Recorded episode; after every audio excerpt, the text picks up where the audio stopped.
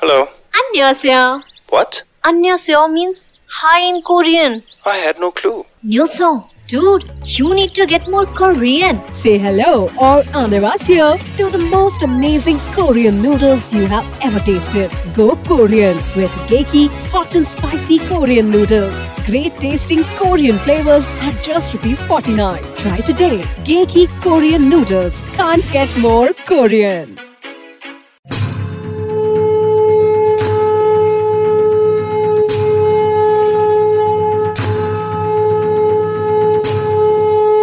सूत्रधार पर सुनते हैं वेद व्यास की महाभारत।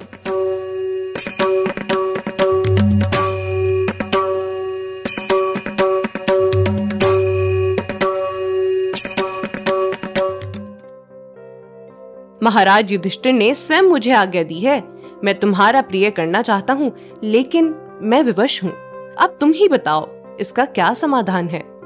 हेलो लिसनर्स स्वागत है आपका वेद व्यास की महाभारत के नाइन्थ एपिसोड में। मैं हूँ आपके साथ आपकी सूत्रधार मान्या शर्मा। वेद व्यास की महाभारत में आप सुनते हैं गीता प्रेस गोरखपुर द्वारा प्रकाशित महाभारत कथा। आज के इस एपिसोड में हम जानेंगे कि क्या अब अर्जुन को बारह वर्ष का वनवास भोगना होगा? और यह वनवास पांडवों के जीवन में कौन सी नई चुनौती लेकर आएगा? कथा को आगे बढ़ाने से पहले चलिए लेते हैं एक छोटा सा रिकैप पिछले एपिसोड में हमने सुंद उपसुंद के युद्ध की कथा सुनी. दोनों असुरों ने जब पृथ्वी पर उत्पाद फैलाना आरंभ किया, तब ब्रह्मा जी ने विश्वकर्मा जी को आज्ञा देकर तिलोत्मा नाम की एक अप्सरा उत्पन्न कराई. दोनों भाई तिलोत्मा को देखते ही काम से आसक्त हो गए और आपस में ही लड़कर मर गए.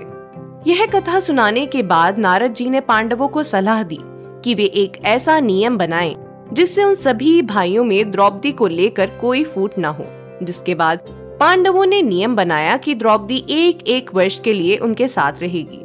और यदि द्रौपदी किसी भी पांडव के साथ हो, और उस समय कोई भी उस कक्ष में प्रवेश करेगा तो वह बारह वर्ष का ब्रह्मचर्य वनवास भोगेगा।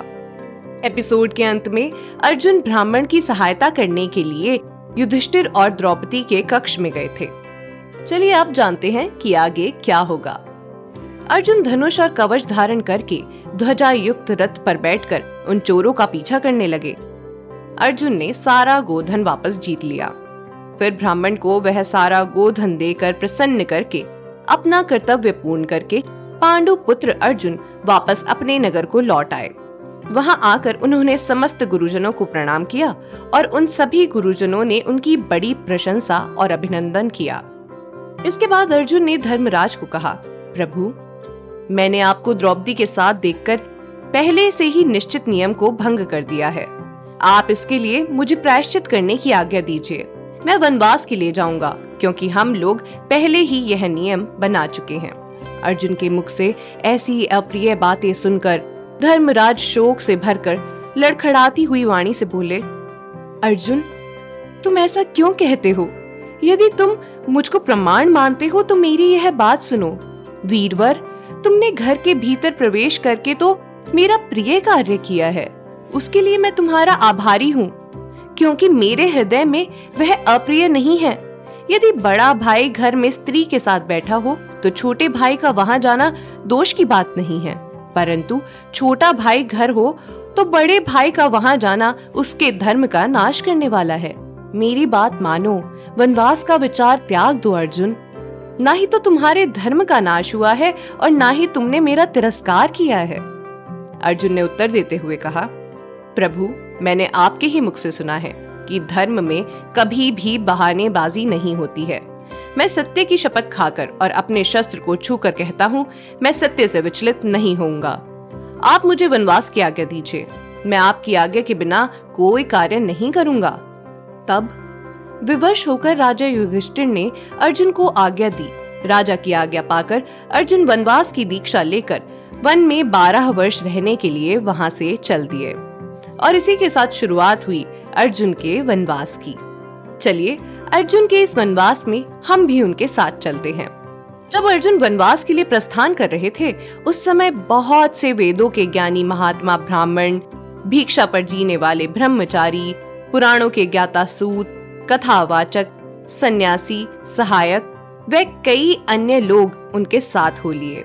उन सभी को अर्जुन के साथ जाता देख ऐसा लग रहा था, मानो इंद्र देवताओं के साथ चल रहे हों। अर्जुन ने मार्ग में कई रमणीय और विचित्र वन, सरोवर, नदी, सागर, देश और पुण्य तीर्थ भी देखे। चलते चलते वे सभी लोग इंद्रप्रस्थ से हरिद्वार आ पहुँचे। अर्जुन ने हरिद्वार में ही डेरा डालने का निश्चय किया। हरिद्वार में अर्जुन ने एक अद्भुत कार्य किया। चलिए, मैं आपको उसके विषय में बताती हूँ।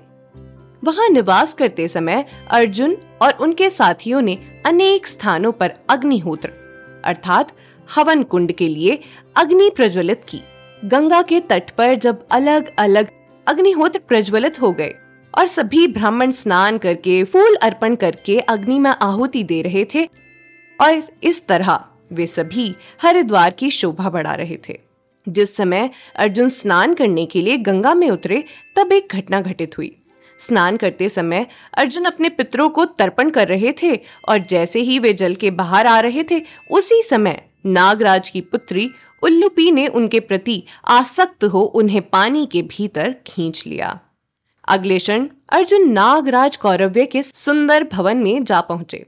वहाँ अर्जुन ने प्रज्वलित अग्नि देखी, उसी अग्नि में उन्होंने अपना अग्निहोत्र कार्य संपन्न किया और अग्निदेव को प्रसन्न किया। फिर अर्जुन ने नागराज कन्या से हँसते हुए कहा, भीरू, तुम कौन हो? किसकी पुत्री हो? तुमने ऐसा साहस क्यों किया? यह कौन सा देश है?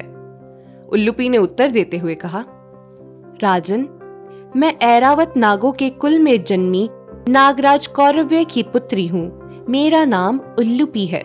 जब आप स्नान कर रहे थे, उस समय आपको देखते ही मैं कामदेव से मोहित होकर मूर्छित हो गई थी। मैं आपके लिए कामदेव के ताप से जल रही हूँ। मैंने आपको अपना हृदय दे दिया है।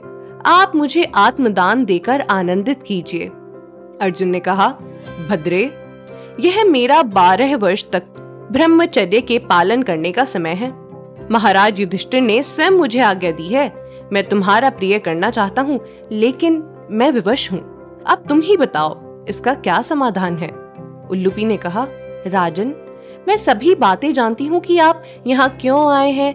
आपके भाई ने आपको ब्रह्मचर्य का पालन करने के लिए क्यों कहा है? आपको तो हर प्राणी की रक्षा करनी चाहिए। मेरी रक्षा करने से आपके धर्म का लोप नहीं होगा। मुझे स्वीकार कीजिए।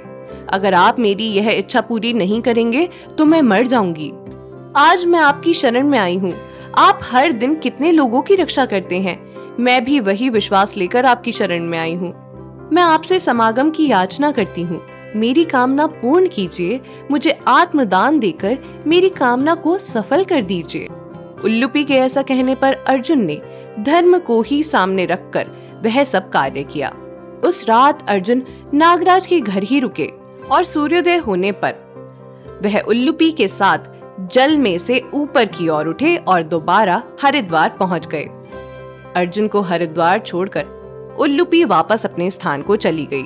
जाते समय उल्लुपी ने अर्जुन को एक वरदान दिया, आप जल में सर्वत्र अजय होंगे और सभी जलचर आपके वश में होंगे। इस प्रकार अर्जुन ने उल्लुपी के गर्भ से अत्यंत मनोहर और महान बल से संपन्न इरावन नामक पुत्र को प्राप्त किया। तो आज के एपिसोड में बस इतना ही। अगले एपिसोड में हम सुनेंगे चित्रांगदा की कथा। उम्मीद है आपको हमारा यह एपिसोड पसंद आया होगा।